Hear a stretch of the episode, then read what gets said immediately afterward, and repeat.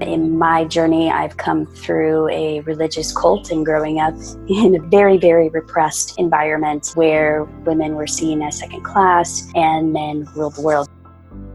See, what it does is it connects who we are with who we're going to become coming through that after 20 years of that and emerging into the real world and the outside world, it was very challenging, very tough to not have regrets about all that I could have done as a younger person, how I could have positioned myself differently, how I could have changed the world differently, where my education would have led.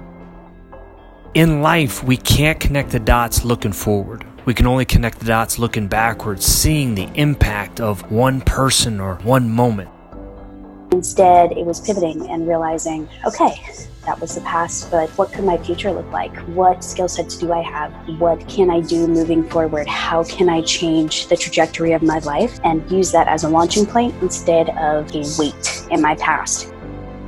So, in our lives, the hinge is that one person, that one moment, or that one decision that can make all the difference. And moving forward through that past into the future and really experiencing abundance and then relishing that abundance and realizing that the past really didn't hold me back. We're always getting ready for that one moment, and it's going to make all the difference. It connects who we are with who we're going to become. And so it's been this continuous evolution of trying to figure out where am I going? Who am I? Um, what inspires me? How can I inspire others? How can I you know, be a better mom, be a better wife, you know, be a better human being. But the beauty about it is this when it comes to mental toughness, when it comes to mental skills, I know this to be a fact is that we're going to have multiple hinge moments in our lives. And no matter how bleak our situation is, no matter how difficult a time that we're going through, it only takes one. It only takes one catch of a ball to turn the whole game around. It takes one game to turn an entire season around, and one season to turn an entire career around. I'm living the exact dream life that I could imagine for myself. And life doesn't get much better than that. We might not even know that the hinge happens until weeks, months, sometimes years later, the impact.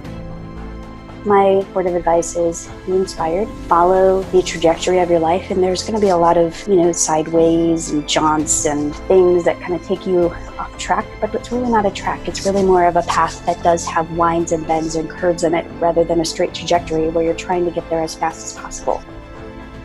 Not let your past or whatever you think has held you back hold you back forever. It's not the door that's rusty at all, it's the hinge that gets rusty. We just don't know when that moment's coming. There was only one last thought that I could leave. It's to not be afraid.